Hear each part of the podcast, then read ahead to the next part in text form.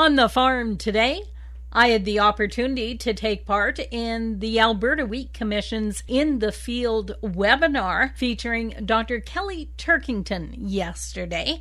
Dr. Kelly Turkington is a research scientist and plant pathologist with Agriculture and Agri-Food Canada's facility at Lacombe.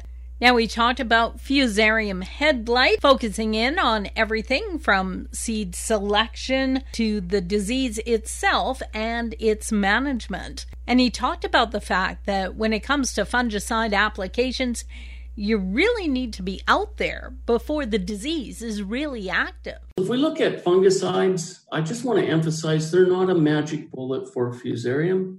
Uh, it provides suppression at best, and really it's very, very important to focus on application technology. So, listening to people like Dr. Tom Wolf and others in terms of their recommendations in terms of the latest in spray technology. And of course, crop agronomics will help. So, things like improve, increasing your seeding rate to produce a more uniform crop, more uniform head emergence, and a more uniform target to hit with your fungicide. Head coverage will be important. So that relates back to uh, some of the spray technology recommendations from Tom.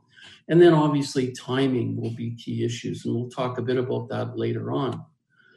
In terms of the level of control, you need to be realistic in terms of your expectation with fungicides in relation to fusarium head blight.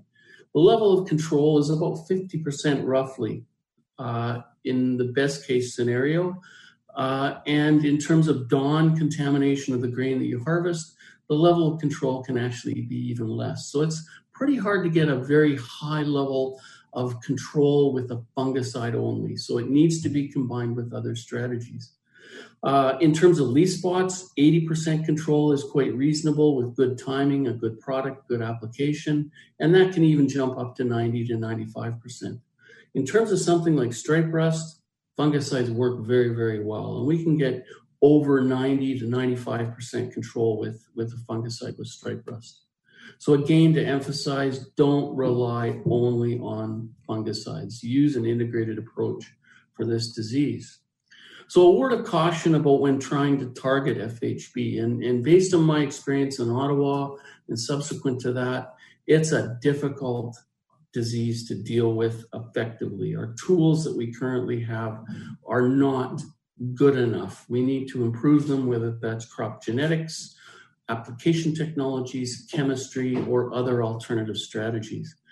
We look at what our our colleagues in Saskatchewan have dealt with, and I've talked to people like Randy Kutcher and um, Faye Dokken-Bouchard over the years in that northeastern part of Saskatchewan, where my dad actually used to farm at St. Brieux, uh, they've had some real challenges over the last 10 to 15 years. And in the, their case, they're often recommended to use a resistant variety, avoid host on host rotations, and to apply a fungicide.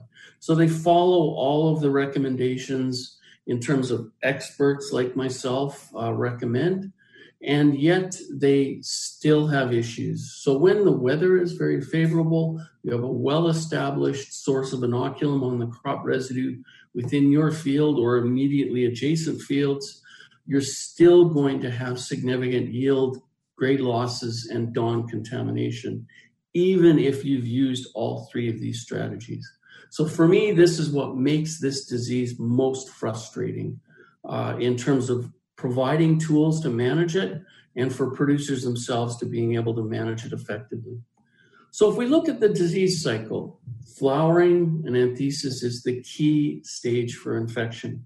So, in wheat, flowering typically starts about three to four days after head emergence and lasts for approximately a week. And that'll depend on moisture conditions and especially temperature conditions. Barley is a bit of a different animal. The flowering can actually start before head emergence while the head is still in the boot or partially in the boot, and then continues to last for about 14 days.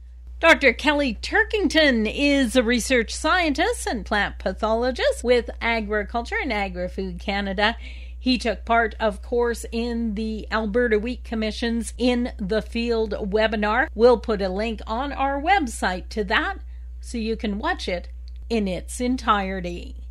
For Golden West, I'm Glendalee Allen Vossler.